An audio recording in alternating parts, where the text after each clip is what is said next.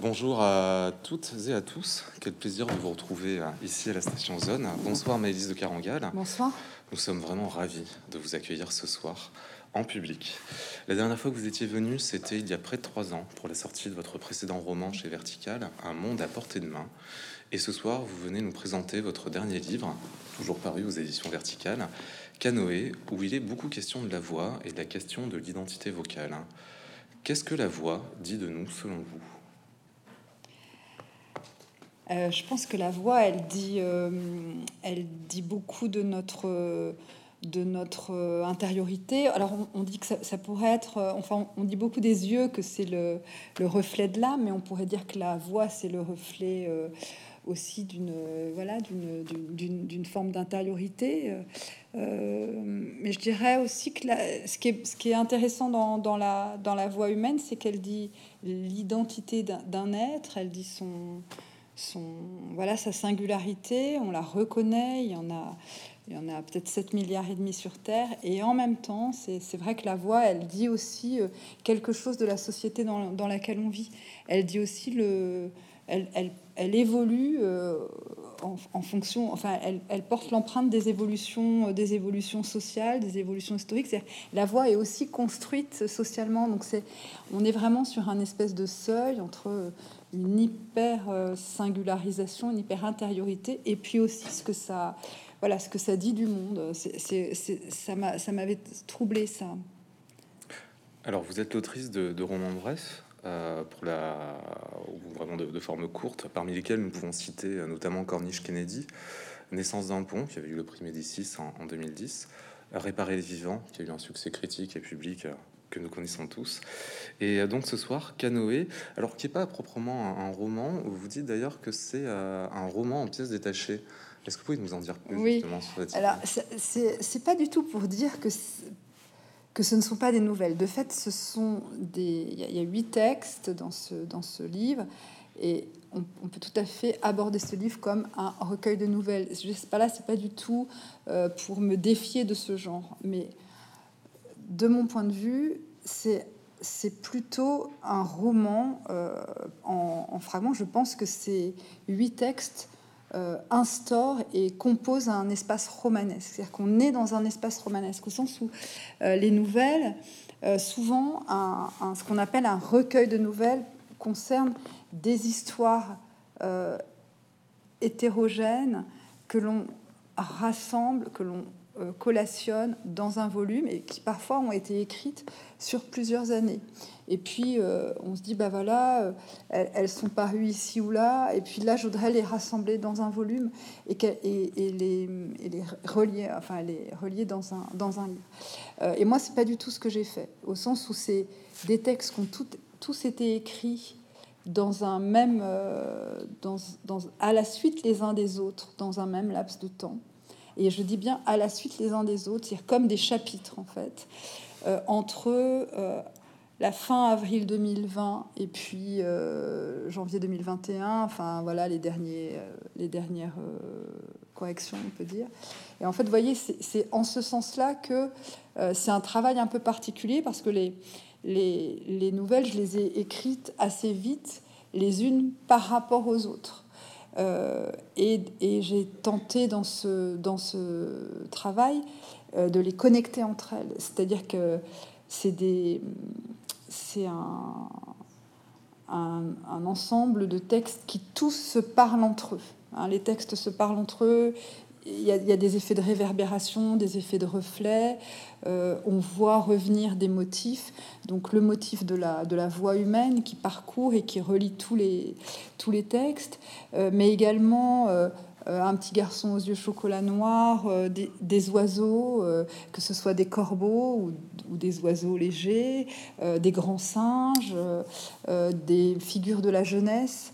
Euh, la présence de la mort, il y a aussi l'idée que ces textes sont tous portés par un même, euh, un même, euh, une même voix narrative qui est un jeu, la première personne du singulier, donc un jeu féminin dans 7 cas sur 8. Et voilà, et tout ça donne une forte unité. Ce n'est pas le, un recueil d'histoires qui aurait, voilà, qui n'aurait rien à voir entre elles. non pas que ce soit un problème, c'est très bien. Moi, j'en lis des, nouvelles dans ce type de recueil, mais ça n'est pas ce travail, ça n'est pas ce que j'ai fait. J'ai essayé plutôt de de, voilà, de composer euh, un ensemble euh, de textes euh, et, de les voilà, et de les relier entre eux. C'est totalement connecté.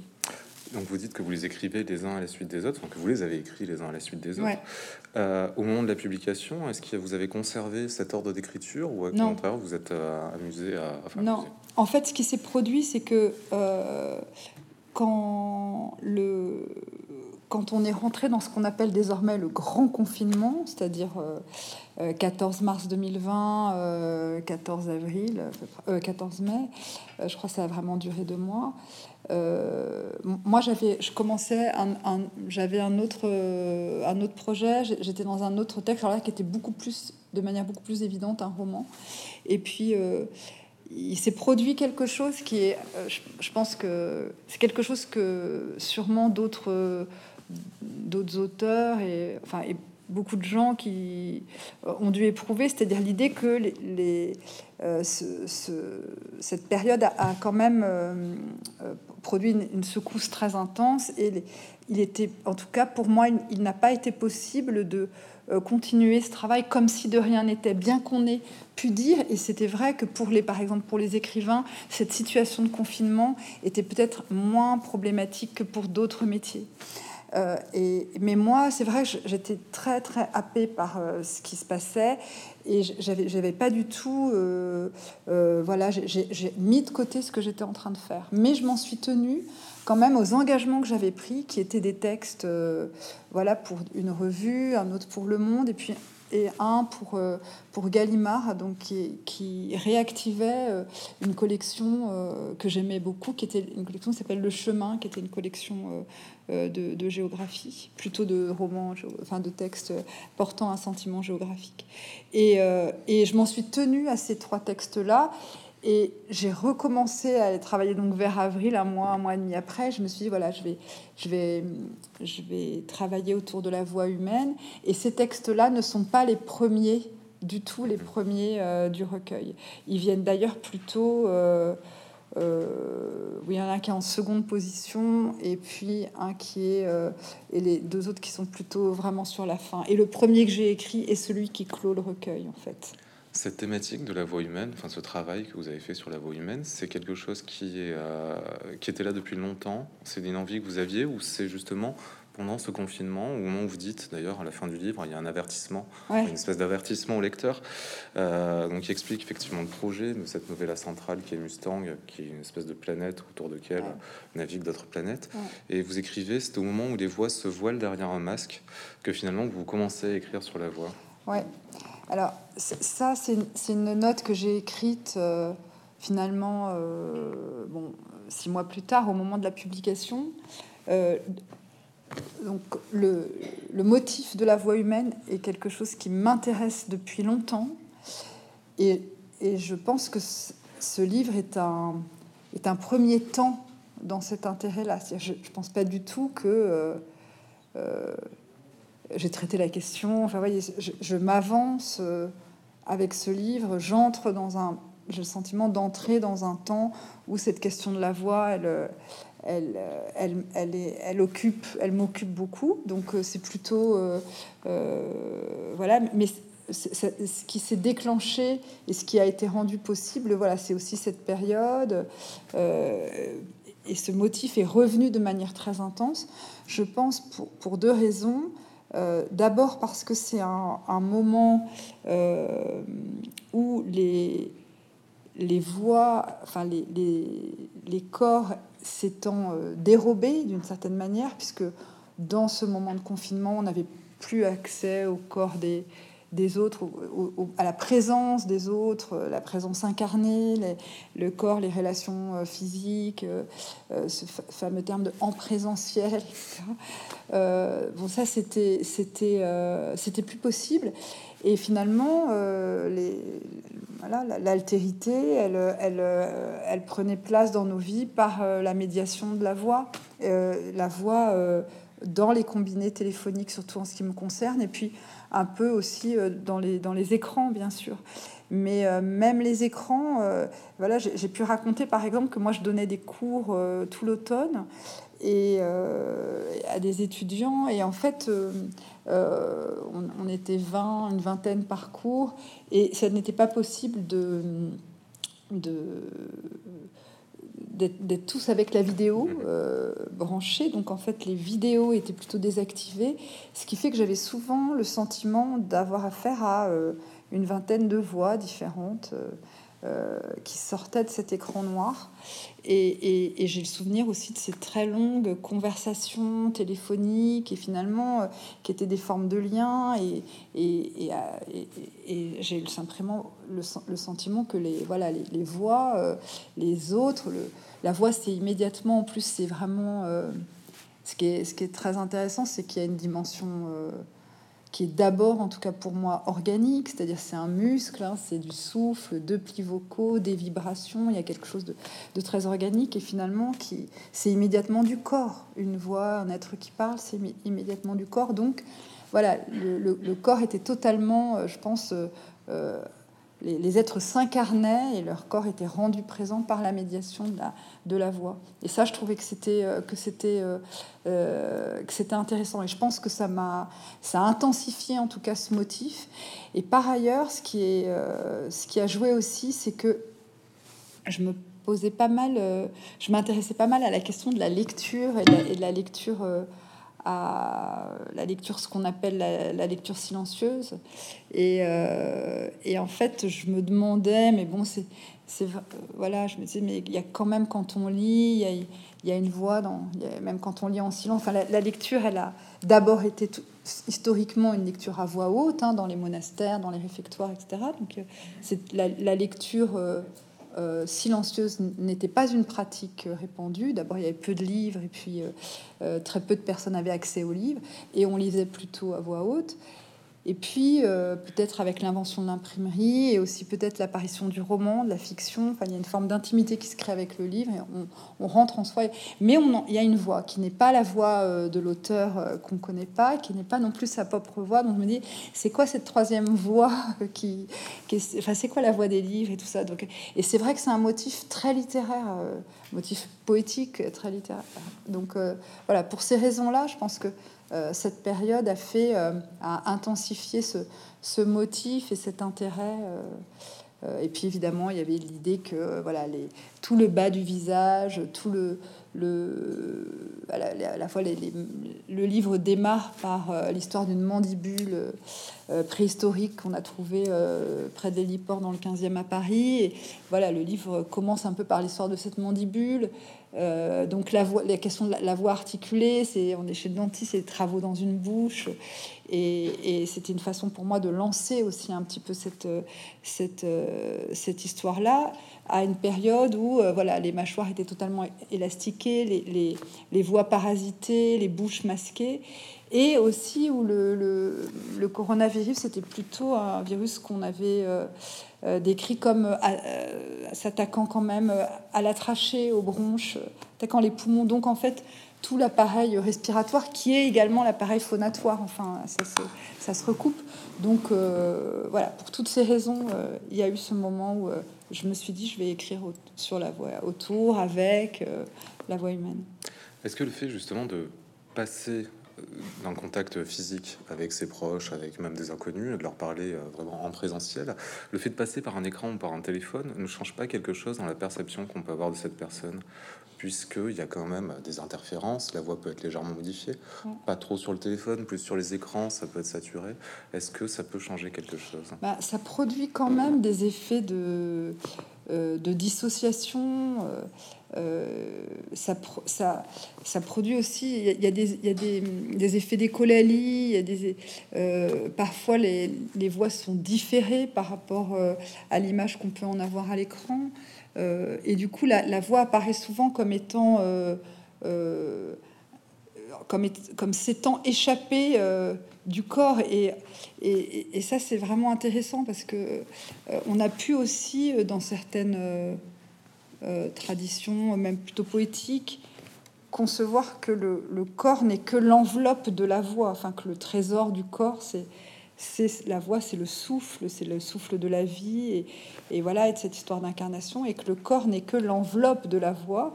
Et je trouvais que dans ces moments de dissociation, de différé, on a l'impression que la, que la voix s'est totalement échappée et qu'elle n'est plus du tout raccord au, au corps qui, la, qui l'aimait.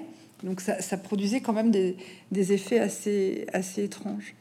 Il y a une certaine musicalité dans votre écriture. Est-ce que euh, vous écrivez à haute voix, d'une certaine manière Est-ce que vous relisez vos textes à voix haute pour les, les entendre Oui, ce dont je me suis beaucoup. Alors, j'avais pu le, je le savais euh, déjà, et puis, et puis c'est une question qui m'intéresse, mais euh, le, fait d'écrire sur euh, ces histoires qui mettent en scène des, des situations de voix, des séquences de voix, des, des, des aventures un peu de voix, c'est que ça m'a amené à me à interroger déjà la présence de la voix dans mon travail littéraire, c'est-à-dire euh, comment je la mobilise alors et, comment je mobilise la mienne alors que j'écris.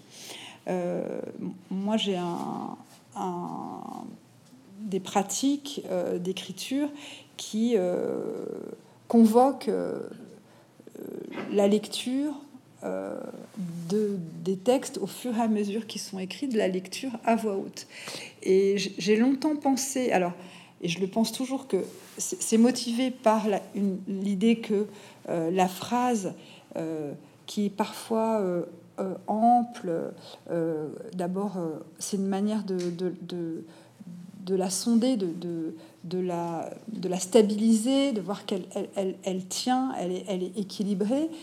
Sur le point, plan euphonique, c'est aussi voir comment elle sonne. Donc c'est vraiment l'idée d'écrire à l'oreille avec un avec l'idée l'idée des rythmes, l'idée de la euh, bon dans les phrases un peu longues, l'idée des reprises, euh, des, comment ça pivote, comment ça repart, etc. Euh, et tout ça à voix haute, on le, on le sent, on sent aussi euh, si c'est trop tendu, si ça s'effondre. Enfin, donc il y a, déjà toute cette, euh, cette façon de d'écrire en, en, à, l'oreille et en, mobilisant la lecture à voix haute euh, comme un voilà comme un sondeur et aussi quelque chose qui peut vraiment être comme une alerte sonore en disant attention là, là ça va plus au contraire là, c'est bien et, voire même là c'est beau ça, ça, peut ça peut m'arriver et puis mais surtout je pense Maintenant, je pense que de plus en plus, les lire à voix haute, c'est comme euh, euh, les faire exister pour la première fois. C'est-à-dire, j'ai l'impression que les textes, tant que je les ai pas lus, c'est-à-dire tant qu'ils n'ont pas finalement transité par euh, ma, finalement mon, propre corps, en tout cas ma, ma, bouche, mon souffle, etc., ils n'existent pas complètement. C'est pour moi une manière de les activer, je pense, de les lire. De les, on, aurait dit dans les années 90 avec les cassettes initialisées. Il fallait initialiser les, les, les, disques, etc., avant de, les, avant de les enregistrer, avant de les remplir. Et là, j'ai le sentiment que ces textes, je les, je les active, je les initialise à partir du moment où je les ai lus. Et pour moi, alors je ne sais pas trop où ça joue, mais ça devrait jouer sur la réassurance, le fait que ça, peut donner du courage, ça peut, voyez, ça peut être comme un, un, moteur en plus, euh, alors peut-être plutôt sur, plus sur le plan psychologique. C'est un processus créatif que vous aviez déjà mis en œuvre pour vos précédents romans ou Ouais, euh, ouais, ouais. j'ai toujours fait comme ça. Ouais, ouais. Dès le début, j'ai toujours fait comme ça. L'idée de l'idée de voir comment ça sonne, etc. Euh, et d'écrire à l'oreille, j'ai toujours écrit comme ça. C'est une part importante, euh, je pense, de mon travail, et je pense que c'est assez déterminant sur le plan de la bah, du rythme du rythme de la langue, etc., que, que je peux divulguer dans mon travail, enfin qui peut apparaître dans mon travail. Je pense que c'est important. Et ouais, j'ai toujours fait comme ça. Ce sont des lectures que vous faites en solitaire ou vous avez un ah, oui, oui, oui, oui. Ouais, je fais ça toute seule. Alors, il y a cette histoire du gueuloir de Flaubert et mm. tout ça, euh, de passer ces textes au gueuloir. Alors, je pense pas du tout que Flaubert les hurlait par ailleurs, mais, mais euh, non, bien sûr, ça se fait seul. Euh, non, non, ça se fait complètement seul. D'ailleurs, c'est pas, c'est à voix haute, mais c'est pas à voix forte. Mais c'est une façon pour moi aussi, je pense que quand on lit à voix haute, il y a une chose qui apparaît de manière très intense, c'est euh, la, ponctuation. Enfin, c'est le, travail de la ponctuation qui, euh, quand on lit en silence, évidemment, euh, sur le plan du sens, est très important. Mais évidemment, on, ne touche pas complètement la, notion de, rythme et peut-être euh, voilà, la musicalité dont vous parliez. Et c'est vrai que la, ponctuation, c'est euh, aussi la manière dont le, euh, on dit le, voilà, le corps de l'auteur verse dans le texte. Hein. C'est son souffle, c'est là où il se reprend. C'est aussi une façon de, s'approprier assez charnellement un texte, je pense, de le ponctuer et de le lire aussi. Du coup, ça me fait penser un peu au travail de certains poètes contemporains, justement sur ce travail de ponctuation et d'oralité. Est-ce que la poésie est euh, un registre littéraire qui, vous tente, ou est-ce que vous, la forme romanesque, pour l'instant, vous convient très bien? Alors, je, crois que l'espace, euh, la, forme du roman, l'espace romanesque, ça reste quand même mon, mon terrain, mais, euh, mais la poésie, évidemment, m'intéresse depuis longtemps et je dirais de plus en plus. Euh, évidemment, c'est très difficile. Euh, mais c'est surtout dans les lectures. Je vois que la poésie est de plus en plus importante dans la mesure où j'écris beaucoup euh, avec, de la, avec les poètes. Enfin, vous voyez, c'est-à-dire que c'était pas c'était pas si présent euh, euh, il y a dix ans, par exemple, pour Naissance d'un pont. Euh, je, lisais Borges beaucoup, mais, mais, et donc les poèmes de Borges. Mais c'est vrai qu'après, pour chaque livre, j'aimais bien qu'il y ait un, poète avec moi. C'était Villon pour réparer les vivants, c'était Baudelaire pour Un monde à portée de main. Et, c'est vrai que là, il y avait, il y avait plusieurs, plusieurs poètes, et je trouve que en tout cas, c'est un, c'est un, un, champ de la littérature et de la, justement qui, qui, où, la question de la voix est, totalement centrale, euh, est totalement, euh, c'est la question de la voix, la poésie aussi. Et pour moi, oui, c'est de, de, plus en plus important. Après, je, je je, regarde ça encore euh, avec une forme de... je baisse un peu la tête encore. Je trouve ça difficile et puis je trouve ça très très très beau. Mais là, par exemple, Jacotet, euh, voilà, on, en a pas mal parlé ces derniers temps. voilà, j'étais complètement dans ces, dans ces, dans ces textes et, ça me et, et, je voyais bien que c'est une, une ressource de plus en plus importante pour moi. Comment le mot canoë s'est-il imposé comme titre du ah. livre Alors, en plus, les lecteurs euh, et les lectrices l'ont vu, il y a des petits canoës euh, qui sont cachés euh, à l'intérieur de ces récits. Il y en a un vrai aussi, en tout cas un qui est, qui est présent à, proprement parler, en fait, dans, le texte. dans, dans les rapides, justement, votre texte, alors elle faisait de l'aviron, hein, il y a toujours effectivement cette, cette, notion de. même dans, dans Ni fleur ni couronne un, voilà, tout se passe dans une barque. Euh, dans Réparer les vivants, le père construit des yoles, hein, qui sont voilà des barques euh, très rapides hein, qui, qui, circulent sur la Seine. Euh, il y a quand même tout ce voyage en barque que fait Jacob. il traverse la forêt dans l'essence d'un pont. En fait, il y a toujours des histoires de barques dans mes livres, et je m'en suis bon. Après, je, enfin là, ça, je, je pensais pas que ça revenait systématiquement, et en fait, ça revient systématiquement.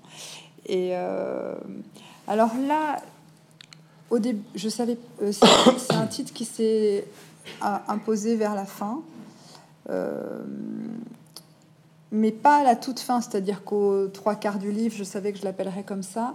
Il s'est imposé après la lecture de l'écriture, d'une nouvelle qui s'appelle Ontario, et où je tourne autour de la, une femme dîne en haut d'un gratte-ciel à Toronto.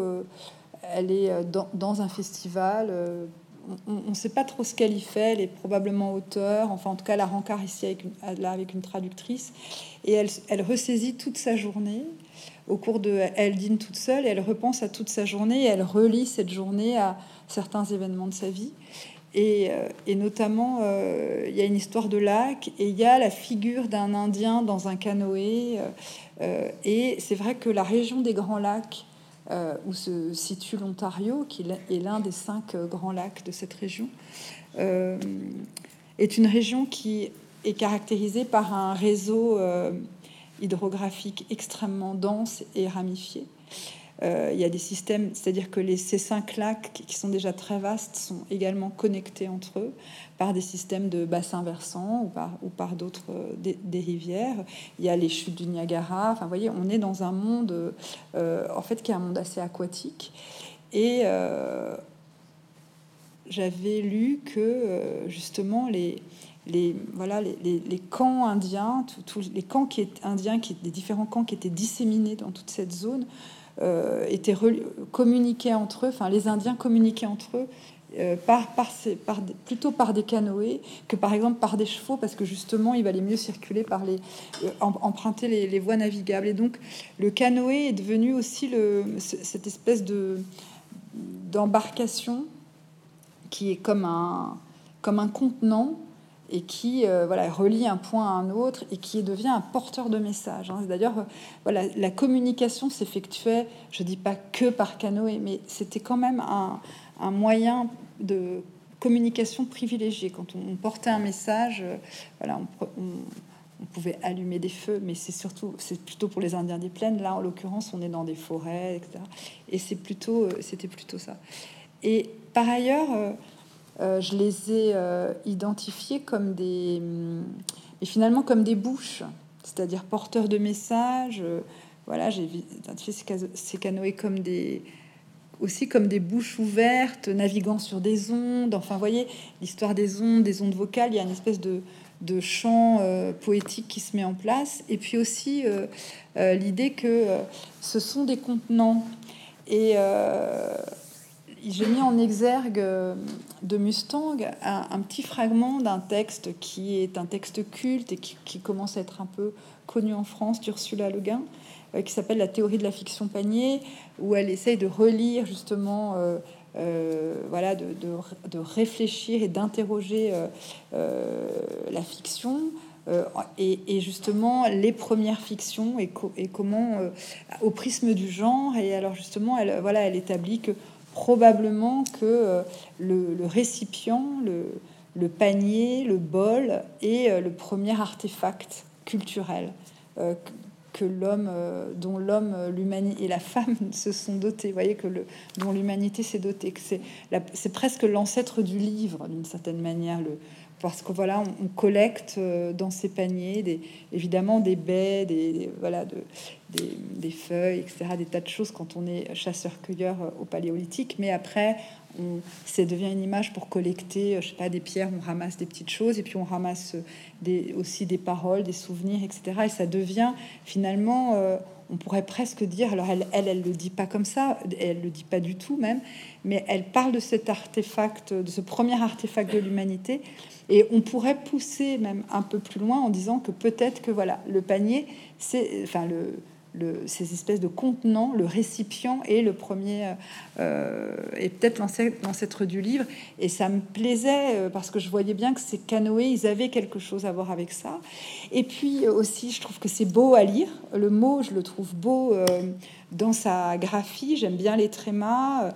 Je trouve que ça évoque aussi euh, euh, voilà, des esquifs, des, embarcations euh, souples, légères, résistantes. Ceux de l'Ontario, enfin ceux de cette région-là, sont, sont, sont, très beaux. C'est des, ils, sont, voilà, ils sont en écorce de boulot, ils sont, ils sont calfatés avec des tas de matières naturelles, ils sont latés de cèdre. Enfin, ça va vite, c'est gracieux.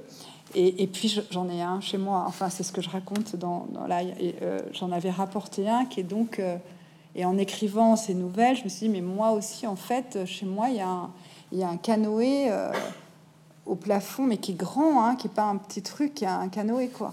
Et donc, euh, et donc je me dis, mais en fait voilà, tout, ça va, ça, va s'appeler canoë.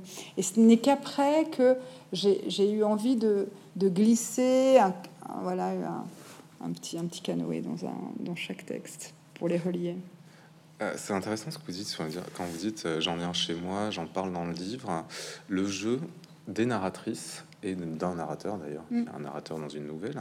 Est-ce que c'est un jeu autobiographique? Est-ce que c'est différentes femmes euh, ou est-ce que c'est la même femme, la même narratrice mais à différentes époques de sa vie? Voilà, ça, ça a été très compliqué parce que pour moi, d'abord, euh, ça m'a impressionné d'écrire ces textes avec un jeu narratif. Je l'avais fait dans mes deux premiers romans et puis plus du tout et je l'avais fait, je pense, j'étais un peu inconsciente au début, puis plus du tout, puis je l'ai repris dans un petit texte qui s'appelait À ce stade de la nuit, mais qui était plus une prise de parole euh, politique. Tandis que là, euh, bon, là c'est un jeu, et surtout c'est un jeu qui me, dans des, dans des textes où le motif, les motifs autobiographiques sont, sont présents. Notamment, il y a une nouvelle qui est vraiment autobiographique euh, alors, il y a une embardée fictionnelle autour d'un revolver dans une boîte à gants, mais, sinon, euh, tout, est tout est autobiographique. Euh, alors évidemment, il y a de la fiction partout, mais tout, tout, est, tout est autobiographique. Alors c'est autobiographique, il y a de la fiction, etc. Bon, moi, j'étais un peu... Je, trouve que c'est assez compliqué à penser, mais ce qui est sûr, c'est que c'était pour moi, ce livre-là, c'est le livre où tout d'un coup j'écris à la première personne. C'est ça que ça me dit, Canoë, par rapport à mon travail. Il, me dit ça, ce livre. Il me dit là, attention, enfin, attention, très bien. Et je pense que euh, les jeux euh, sont tous ceux d'une même femme euh, qui est. qui me ressemble et qui parfois narre des événements de ma vie. Voilà. Dont, par exemple, ce ce repas en, haut de ce, de ce building, euh, cet enregistrement de, de, de textes. Euh, voilà, il y a des, par moments, c'est des situations où je me suis trouvée avec. Euh, alors c'était et surtout et surtout ce texte central Mustang qui est réellement et, évidemment j'ai totalement redécouvert ça m'a passionné d'écrire quelque chose d'autobiographique de revenir finalement 20-25 ans plus tard sur euh, une période de ma vie qui est celle où j'ai écrit mon propre livre et donc avec cette question d'entendre, de capter ma fréquence, quoi, d'entendre ma voix. Et, j'ai trouvé que c'était, euh, ça m'a, ça, m'a vraiment ça m'a passionné de, parce qu'en fait j'ai découvert plein de choses et j'ai moi aussi j'ai commencé à, à tout relier, quoi. Euh, donc c'était ça, c'était une, une, expérience très riche.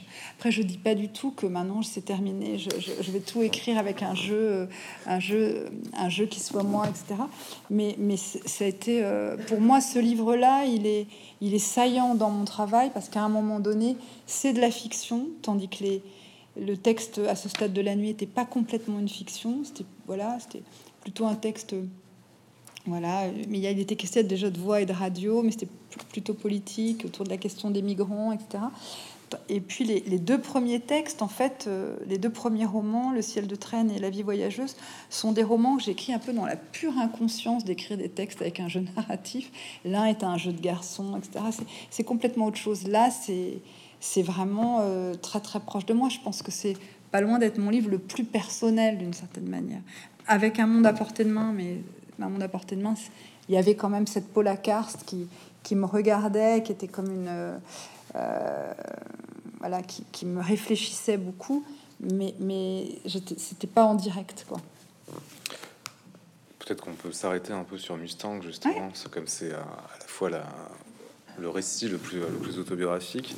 Euh, Mustang, en fait, c'est un voyage que vous avez fait dans les années 90. Mm. Vous êtes allé rejoindre votre compagnon et votre fils, avec votre fils, Je dans, avec, dans le Colorado.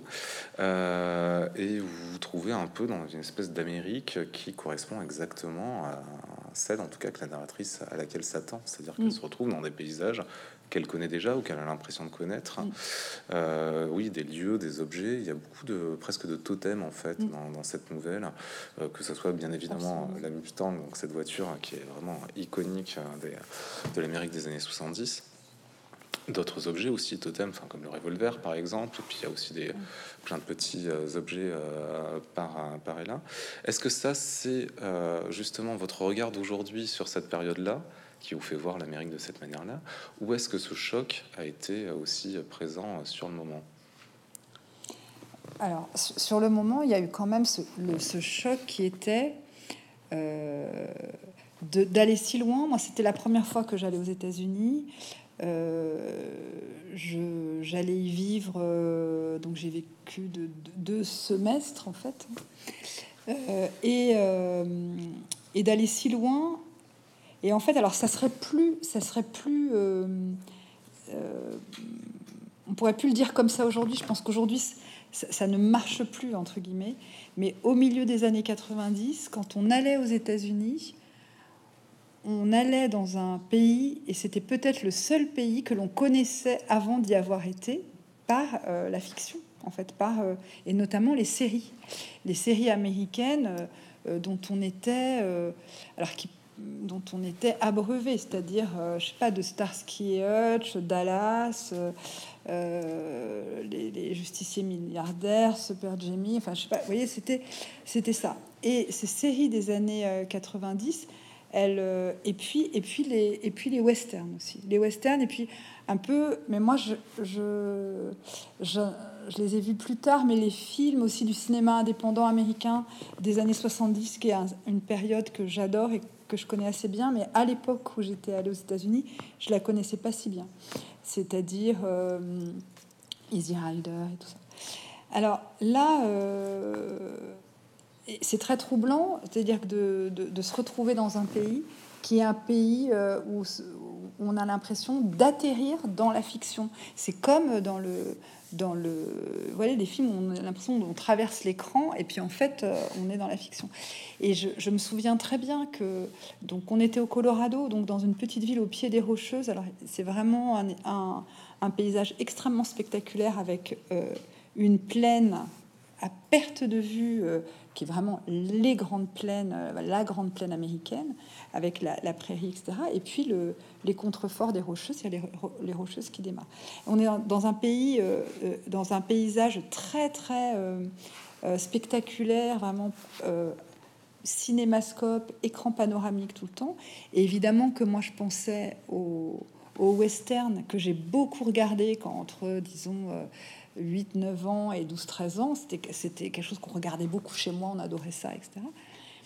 Euh, et, mais chez moi, on les regardait avec les. Il y avait ces bandeaux noirs qui ajustaient finalement euh, euh, le, format du film au format de l'écran de la télé. Et là, je me, je me, je me disais, je suis dans l'image et il n'y a plus les bandeaux noirs. J'avais vraiment cette, ce sentiment-là. Et, ça, ça, a été, il y a eu une impression un peu de déréalisation. Alors, je, c'est, ce texte, je l'ai écrit parce que j'ai eu envie, donc, plus j'avançais dans ce travail un, peu de composition euh, sur les voix, j'ai eu envie de raconter euh, ce, moment où, moi j'ai écrit mon, premier livre. Donc, sur le mode de, à un moment, j'entends, il y a une fréquence j'ai envie de j'ai envie de poser ma voix et, quelque part. Euh, donc dans un bol en l'occurrence la fin du bon j'ai envie de poser ma voix quelque part et j'ai envie de raconter quelque chose. Et, c'est vrai que ce type de passage à l'acte on, ça euh, on sait pas on sait pas forcément euh, comment les expliquer. En tout cas moi je savais pas du tout comment l'expliquer. Je sais toujours pas bien comment l'expliquer mais je peux raconter ce qui s'est passé euh, sans essayer de trouver toutes les causes, parce que c'est, ça, c'est une autre archéologie. Mais, là, je voulais raconter ça. Et en fait, ce qui m'a, en, y repensant, je me suis dit, ce qui est étonnant, c'est d'avoir tout de suite écrit de la fiction euh, et du roman. Alors que moi-même, j'étais quand même dans un, dans un endroit où j'avais l'impression quand même d'être dans une fiction et de rejoindre un petit peu les fictions euh, américaines dont j'avais été extrêmement nourrie. Euh, et, pour, pour, pour, ça, cette, ce, ce texte-là, il était important. Je voulais revenir sur ce moment-là. Et évidemment que j'ai pas du tout voulu mettre en scène le moment un peu où on prend, on ouvre un ordinateur. Enfin, ça, c'est ridicule. Mais en revanche, j'avais envie de mettre en scène, voilà, la manière dont j'ai pu être euh, déstabilisée, euh, désorientée, dont j'ai, dont j'ai conquis une forme de solitude que j'ai aimée, que j'ai, découverte et que j'ai aimé ce, le fait d'être seule aussi qui n'était pas quelque chose euh, dont je me serais cru euh, euh, pas capable. Je savais que j'en serais capable, mais de l'aimer autant. donc ce, rapport de soi à soi, le rapport à la rêverie en fait, et, un, un, aspect assez pensif et, moi, je, le dis dans cette nouvelle, je quitte un, euh, travail extrêmement prenant, euh, un, rythme urbain euh, extrêmement intense. J'ai l'impression de travailler tout le temps, et c'est enfin, pas l'impression de travailler tout le temps, d'être tout le temps pressé, de vivre dans un agenda, etc. Et puis je me retrouve dans ces paysages avec un afflux de temps qui est comme une espèce de bourrasque en fait intérieure et qui, qui, me déstabilise pas mal. Et puis voilà, il y a pas mal de choses aussi qui m'intéressent et qui me qui m'émeuvent dans ce que je vois. Il y a un rapport à l'intériorité aussi peut-être qui s'est mis en place et tout ça. Et j'ai eu envie de raconter ça. Et, et, et, et ce moment où, euh, où j'écris et, qui, pour moi, ne prend pas du tout la forme littéraire euh, de la scène inaugurale de je, je prends mon stylo et je commence à écrire mais qui prend la forme d'un accident de bagnole et qui, qui, est comme une bifurcation, quoi, qui est comme un, déroutage au sens où euh, euh, j'étais dans une vie euh, qui, était, enfin, c'est pas, était très bien cette vie. Enfin, j'étais éditrice de guide de voyage, etc. Mais, mais j'ai finalement cet accident de voiture, je le relis comme un moment où je me suis totalement déroutée. Je suis partie dans le décor, comme on dit, on fait une sortie de route, on part dans le décor. Et je suis, sur le plan littéral, réellement partie dans le décor, dans, un, dans le décor de la fiction. Et je trouve ça tellement littéral que ça m'a, étonnée, vous voyez. Et, et c'est vrai que ma vie n'a jamais plus été pareille, puisqu'une fois que j'ai écrit ce voilà j'ai écrit tous les jours. J'ai finalement j'ai écrit une histoire complète. Euh, et puis finalement j'en ai écrit une autre. Vous voyez je les ai publiées. Et après la, ça a été irréversible. Comme et cette voiture elle a fini aussi en, en pièces détachées. Et c'est pour ça que je dis c'est un roman en pièces détachées. Voilà.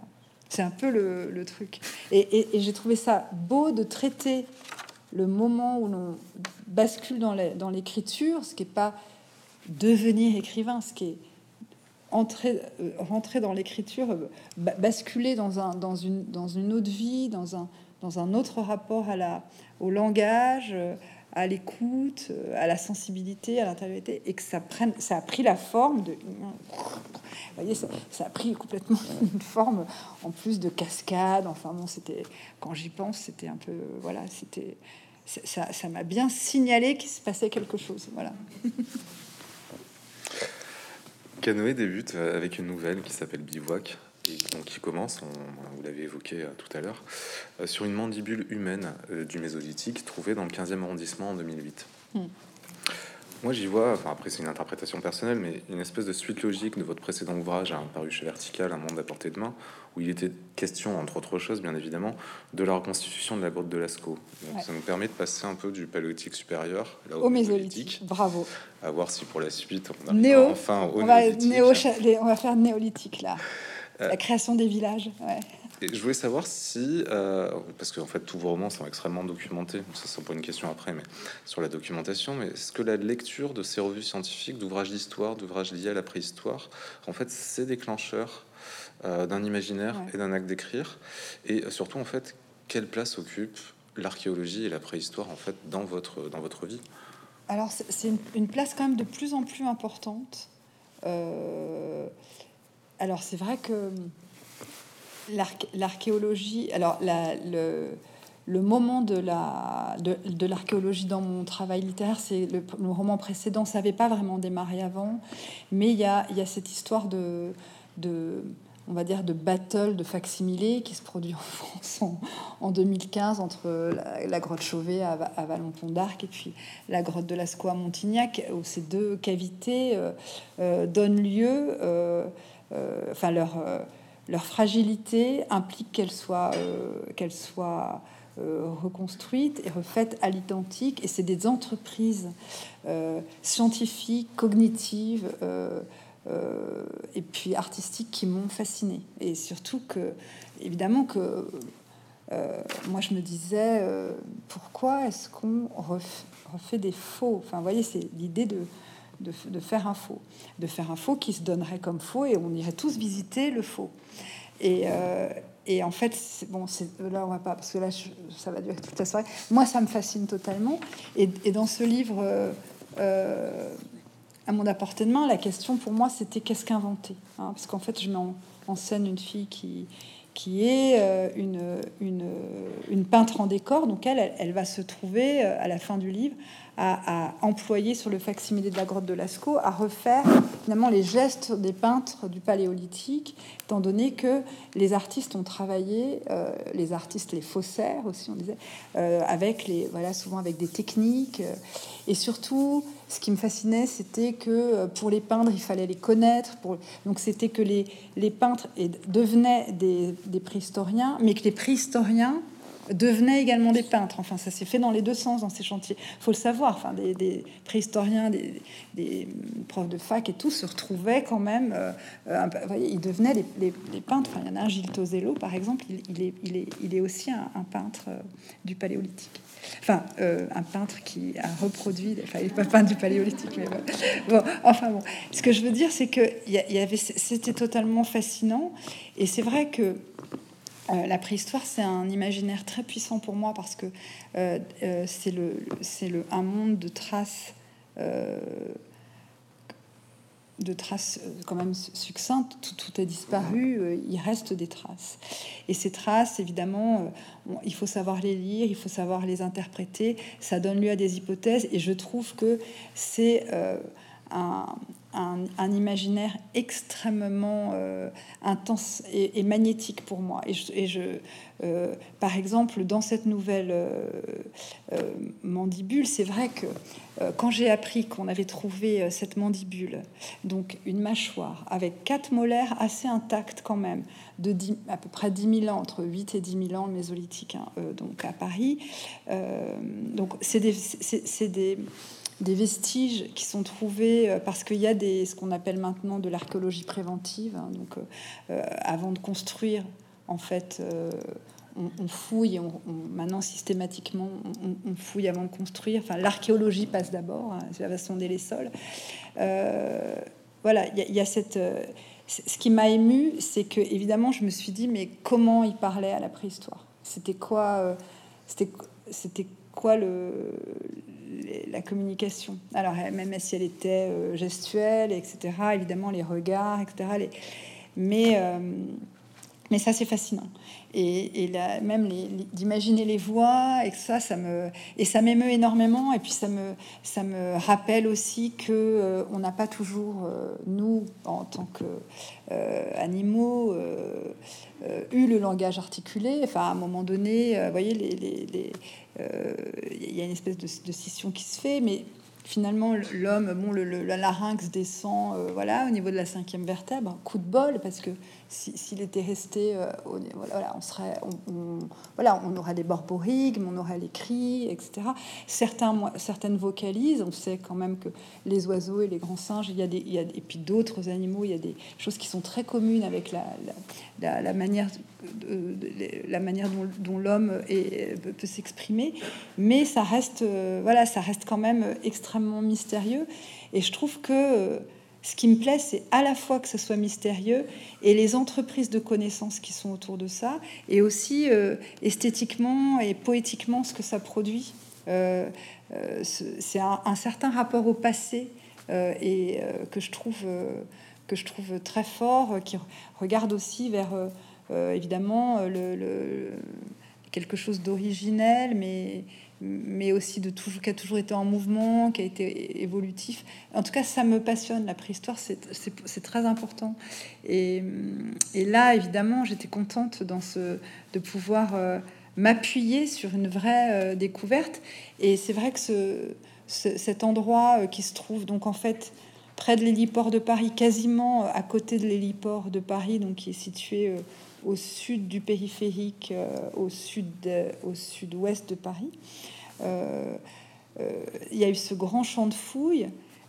Et en fait, c'était, on a déterminé qu'il s'agissait d'un endroit où euh, plusieurs groupes de, voilà, de chasseurs-cueilleurs sont venus s'établir et faire des ateliers où voilà, ils traitaient les peaux, ils taillaient des outils, etc. Et puis il y, y avait des foyers. Et, et, il y a eu donc plein de déchets, à la fois des, déchets animaux, euh, des, vestiges phoniques, des bouts d'ossements, etc. Et alors, ce qui est aujourd'hui, c'est un centre de tri de déchets, vous voyez, qui est venu s'installer dessus. Enfin, on se dit que l'archéologie, c'est étonnant. Enfin, tout ça aussi, pour moi, j'essaie de trouver du sens. Alors, parfois, c'est pas du tout cohérent. Il s'agit pas de relier absolument les choses, mais parfois, euh, on fait des liens entre les, entre les époques. Et je trouve que voilà, c'est aussi que la littérature, pour moi, c'est aussi une, une, un outil de connaissance. Enfin, je, je, trouve que c'est important de le redire. Euh, moi, je, lis aussi pour, euh, euh, parce que j'ai envie de connaître le, monde dans lequel je vis. Et, je trouve que la, littérature, le roman en particulier, dans sa forme assez développée, c'est aussi un... Euh, enfin, par la littérature, on, parfois, on, est vraiment dans des... On accède à des, à des choses auxquelles on n'aurait pas... Et notamment, les, livres ont une teneur cognitive pour moi qui est... La fiction produit de la connaissance. Et ça, euh, ça c'est fort. Et voilà, je, le redis un peu. À je, non, mais pas toujours. Mais, mais c'est vrai que là, pour le coup, je trouvais ça génial euh, d'imaginer. C'est puis maintenant, après, maintenant, il y a les liports, euh, le, tri de déchets. Euh, et alors là, il y a cette histoire qui s'est mise en, mise en place et, qui met en scène cette petite cette fillette ado qui, qui se souvient de d'être de s'être approchée de ce lieu. Euh, et tout ça revient quand on est chez le dentiste. Enfin, il y avait une espèce de capsule de temps euh, dans cette première euh, nouvelle, d'encapsulage finalement de différentes strates temporelles qui me plaisait beaucoup. Parce qu'en fait, je parle pas du tout du confinement et de la pandémie dans ces nouvelles, pas du tout. C'est c'est pas du, c'est finalement, je, je, pense que c'est une période qui a travaillé le livre en, creux comme une empreinte, mais euh, c'est pas, c'est jamais dit de manière explicite. Aussi parce que euh, euh, je pense qu'une des là, où le roman est, une forme assez géniale, c'est que justement le roman n'a pour être contemporain n'a pas besoin d'être actuel. Voilà, c'est un peu le, le truc qui, m'est apparu. C'est-à-dire qu'on n'a pas besoin de traiter l'actualité pour être contemporain. Il peut passer par d'autres chemins, et notamment euh, la saisie de tous les temps ensemble. Ça, le roman peut le faire. Le roman n'a pas besoin de, de traiter l'actualité pour finalement euh, attester d'une situation. Ça, ça, je trouve que c'est assez fort. Il y a un un personnage, enfin une, femme qui existe pour de vrai d'ailleurs, euh, qui traverse un peu mm. euh, ce texte-là, c'est euh, l'éthologue Jane Goodall. Mm. Qui est déjà dans un monde à Qui était déjà, voilà. Est-ce que vous pouvez nous en dire plus et pourquoi la refaire intervenir comme ça de manière assez éloignée, hein, à l'internet, pas directement? Bah en fait, Jane Goodall, elle, elle, est assez fascinante parce que elle, dit, alors il n'y a pas qu'elle, mais elle en premier, et puis elle, avec sa beauté, cette femme très belle, euh, et puis il y avait d'autres, primatologues, mais en fait, c'est ce qui m'a, ce que j'adore dans l'histoire de Jane Goodall, c'est qu'elle elle dit que à partir du moment où les femmes euh, regardent les singes, il se passe quelque chose. À partir du moment où les femmes regardent les singes, c'est la naissance de la primatologie. Avant, euh, avant on voit rien parce que finalement les, femmes elles vont regarder euh, beaucoup plus de les, relations dans les groupes. Elles vont établir que c'est en tout cas Jane Goodall, elle établit que euh, le, surtout elle, s'occupe des chimpanzés, donc le fait que ce soit un animal social et tout. Et alors la conjonction de cette femme anglaise assez frêle avec sa voix, sa petite voix très douce, assez soufflée comme euh, les, un peu, moi j'ai écouté aussi la voix de Virginia Woolf, un peu à la Virginia Woolf, une voix un peu, un peu sifflante, un peu soufflée comme ça, euh, très aérienne, euh, cachée dans les herbes hautes, au milieu des chimpanzés énormes. C'était une image incroyable, mais que j'ai dans ma tête depuis longtemps, parce que c'est une image qui a fait la couverture des National Geographic, qui sont des revues que je recevais, enfin que mon père recevait, euh, auquel nous étions abonnés quand j'étais enfant. Et pour moi, l'arrivée de ce magazine, qui est avec un cadre jaune, un cadre d'or, était un événement. Et en fait, en plus, c'était en anglais. Je comprenais mal l'anglais. J'avais l'impression qu'on était connecté à euh, un monde extraordinaire. C'était l'étranger, c'était loin. Euh, et puis les, photos étaient extraordinaires. Et ce être abonné National Geographic, ça, ça nous, c'était comme un privilège, ça nous, ça nous ennoblissait pas mal. J'avais le sentiment que on, montait en grade quand on recevait ça. Et, elle faisait tout le temps la couverture de, de enfin, elle a fait souvent la couverture de, de, voilà, les photos étaient assez spectaculaires. En plus, elle a été longtemps mariée avec un cinéaste très fort, un cinéaste animalier très fort, qui était éthologue lui aussi. Et voilà, et c'est une femme après qui pour moi, ce qui, m'intéresse chez elle, c'est surtout la silhouette, la, fragilité, la, question des voix très douces, parce que elle intervient euh, aussi dans un, dans un, enfin, elle, elle, est, elle est en écho avec la première nouvelle, avec une nouvelle, pardon, qui s'appelle euh, euh, Ruisseau et limaille de fer, où il est question de la voix féminine qui est opposée au, aux voix euh, masculines. Et le livre, le, la nouvelle s'ouvre par euh, un prélèvement de radio d'une émission où justement il est question euh, des cris des singes, notamment les cris des alpha mâles comme on les appelle dans les groupes, qui veulent imposer leur autorité. Et, faire, faire intervenir Jane Goodall, c'est immédiatement trouver un contrepoint et aussi montrer autre chose, qu'on pouvait voir les choses autrement et y compris arrêter de regarder les singes justement en essayant de détecter euh, des choses qui sont dans notre société, c'est-à-dire immédiatement les rapports de pouvoir et de domination, mais voir plutôt justement les, relations euh, euh, qui, les unissent sur un plan beaucoup plus horizontal, beaucoup plus sensible. Et voilà, et, c'est pour moi, c'est un, elle, est, elle est aussi une sorte de motif poétique, Jane Goodall, en termes d'incarnation. voilà, elle me touche, ça, ça voilà, c'est important. Elle, elle, elle, elle, revient. Bon, là, je sais pas, mais c'est vrai qu'elle est revenue. Euh, elle apparaît un peu en filigrane dans la première nouvelle. Elle est, euh, elle, est euh, dans la nouvelle dont vous parlez. Elle était pas mal dans un monde à portée de main, où il y avait ce moment où elle, elle, libérait les, les, elle a eu, elle a un centre où, elle, euh, voilà, où, des, chimpanzés sont recueillis et puis ils sont soignés et puis ils sont après euh, remis en liberté euh, dans une île. Et il y a une, voilà, j'avais regardé un film autour de ça et il y a, ce moment où le, singe la prend dans ses bras et cette vidéo m'avait énormément ému. voilà, c'était, c'était bizarre. Voilà, c'est, c'est quelqu'un, elle fait partie un peu de, des, des personnes qui, enfin des silhouettes et des, et des qui me touchent qui m'intéresse. Alors, pour passer complètement à un sujet euh, vraiment différent et revenir sur la voix, euh, j'aimerais pour, pour, finir qu'on s'attarde un peu sur la nouvelle qui, moi, m'a le plus réjoui dans ce recueil, c'est Nevermore, qui est une, euh, une, nouvelle où la narratrice se retrouve castée par mm. deux femmes, les sœurs Klang, qui ont repéré, qui ont entendu sa voix et qui lui disent Ok, vous venez et on enregistre, vous allez faire une lecture et vous allez, on va enregistrer votre voix. expérience qui se passe pas forcément bien. Est-ce que ça, c'est une expérience de lecture que vous avez eue pour de vrai, ou est-ce que, enfin, une expérience d'enregistrement de lecture pour la peine? Bah, Moi, j'ai enregistré un monde à portée de main et réparer les vivants. Donc c'était des heures en studio. Euh, bon, les, voilà, c'est une dizaine d'heures à chaque fois, c'est assez long. Hein. Euh, alors je ne les ai pas enregistrés avec les sœurs Clang qui sont des êtres euh, fictifs. mais le rapport au micro est assez passionnant et l'idée de la capture aussi, parce que vous voyez, on parle de captation, on parle de capture et l'idée aussi qu'on on sent qu'on capture une voix euh, euh, en l'enregistrant. Euh, et, c'est, pour moi, c'était important de... Parce que c'est aussi un livre qui parle de littérature, au sens où elle enregistre Le Corbeau d'Edgar Poe, traduit par Baudelaire, donc il y a déjà plusieurs couches.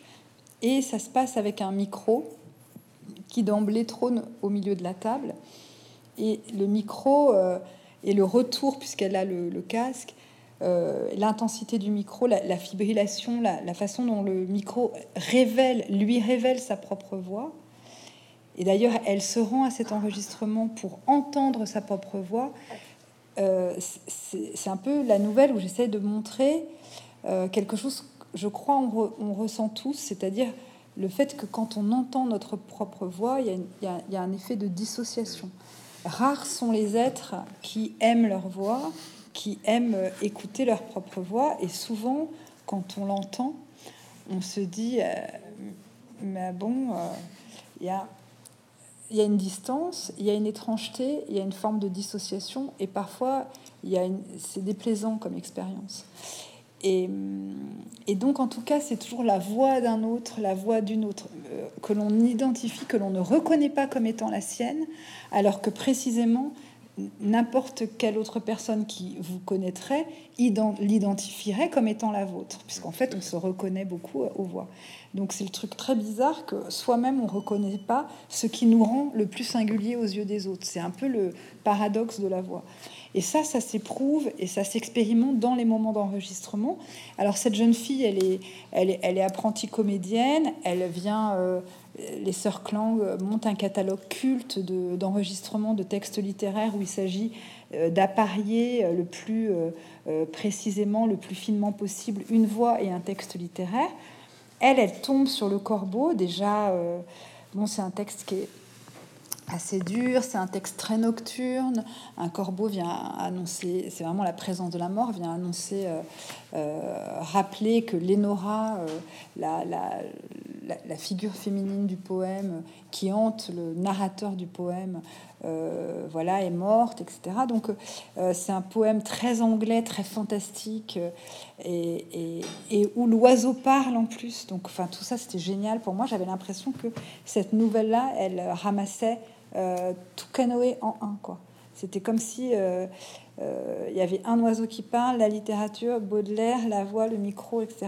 L'idée de la capture, je trouvais que c'était formidable. Et, et, après, au cours de cet enregistrement, sa voix se, se dissocie de plus en plus d'elle. Elle finit par l'entendre comme la voix d'une autre. Euh, elle finit par même voir un oiseau, euh, un corbeau voler dans le studio. Enfin, il y a des, moments où elle, euh, voilà, elle, incarne tellement le texte que il se passe des choses sur le plan. elle a l'impression que voilà que ça pourrait être comme une plume, là, lui caresserait le visage ou la nuque. Et en fait, elle se rend compte. Enfin, on, va se rendre compte qu'elle a une dysphonie, c'est-à-dire qu'elle a une trace sur ses cordes vocales qui serait qui pourrait attester une ancienne blessure, un ancien forçage vocal et qui ferait comme un hématome, comme une cicatrice. Donc c'est aussi une façon pour moi de dire que la voix, elle, elle n'est pas que l'expression du présent et de ce souffle, etc. Mais que évidemment que nos cordes vocales, en tout cas, elles, elles, elles disent aussi euh, la, mémoire de notre corps, de notre vie, enfin la mémoire de l'expérience de nos vies, et que donc euh, alors on le dit beaucoup pour les voix de fumeurs, etc. Mais euh, des gens qui sont éprouvés par la vie, on peut avoir leur voix qui change. notamment qui sont traversées par un deuil, les voix s'assombrissent ou les voix qu'on forcé parfois dans la colère, dans des cris de colère, dans des cris de peur, etc. Parce qu'en fait, le, la peur, c'est ce qui fait crier. puis la peur, c'est peut-être l'émotion la, plus archaïque qui est connue, euh, qui est connue euh, l'espèce humaine. Hein. Euh, c'est voilà, la, peur, c'est la, la, peur du noir, la peur d'un, d'un animal dangereux, la, voilà, la, peur d'une du, voilà le, danger partout. Donc voilà, il y a cette idée de, il y a cette idée qui aurait pu avoir un, un cri, une peur, quelque chose qui aurait forcé sa voix. Et je trouvais ça beau de montrer aussi qu'il y a de l'empreinte euh, jusque dans euh, voilà ce qui nous semble euh, totalement anodin. effectivement, puisqu'en fait, voilà, c'est pas comme les surfaces visibles du corps ou une cicatrice ou je sais pas moi prendre 10 kilos, etc. Ça se voit obligatoirement. Quoique prendre du poids, ça se vérifie aussi dans les cordes vocales. En tout cas, en perdre. Euh, mais voilà, et donc je, trouvais que c'était intéressant aussi de déplier un peu cette idée-là. Est-ce que vous pouvez justement nous dire un, extrait Je lui ai demandé de décrire son observation, simplement. Ça ressemblait à quoi? Elle a fini sa cigarette en silence. Je n'arrivais pas à détacher mes yeux de ses veines dures et tendues comme un câblage électrique passé sous la peau. J'ai pensé qu'elle cherchait comment, comment commencer, et pour l'aider, j'ai débité les, les critères FOMEC du bon camouflage que j'avais appris à l'armée. Forme, ombre, mouvement, éclat, couleur. Son regard est passé dans le mien et j'ai cligné des paupières pour l'esquiver. Elle a soufflé la fumée de sa cigarette vers le plafond et elle a dit Je sais ce que j'ai vu. Cette nuit-là, nuit du solstice d'été, quand elle a ouvert la fenêtre de sa chambre pour abattre les volets, une forme lumineuse planait lentement sur les toits abandonnés, rouge en dessous, comme la plaque de la gazinière, a-t-elle dit, en m'indiquant l'appareil d'un coup de menton. Rouge en dessous et semé de points verts sur le dessus. Elle volait bas, elle volait sans faire de bruit.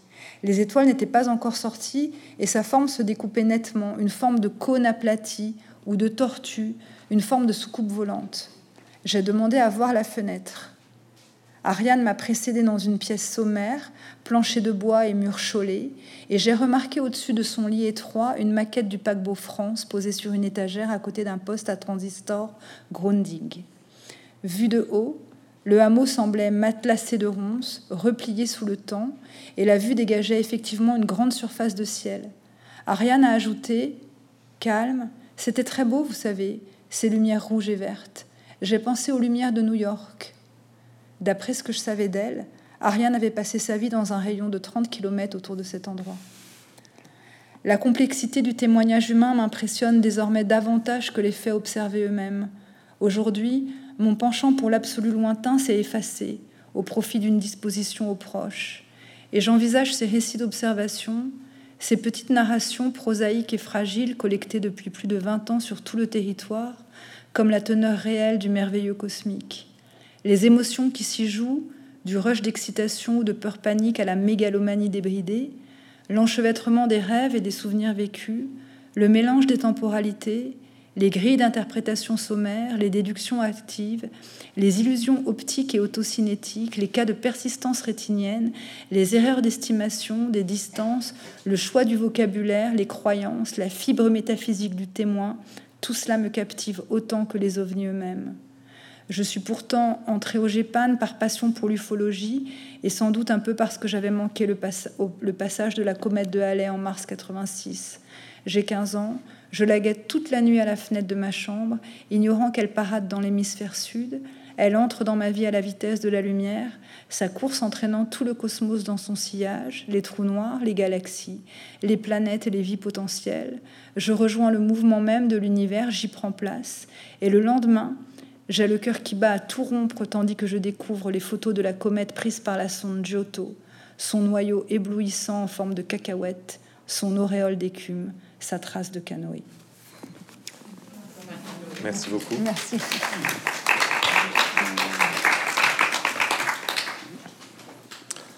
Euh, pour les personnes qui le désirent, Mélisse de Carangal euh, signera ses ouvrages à la table qui est au fond.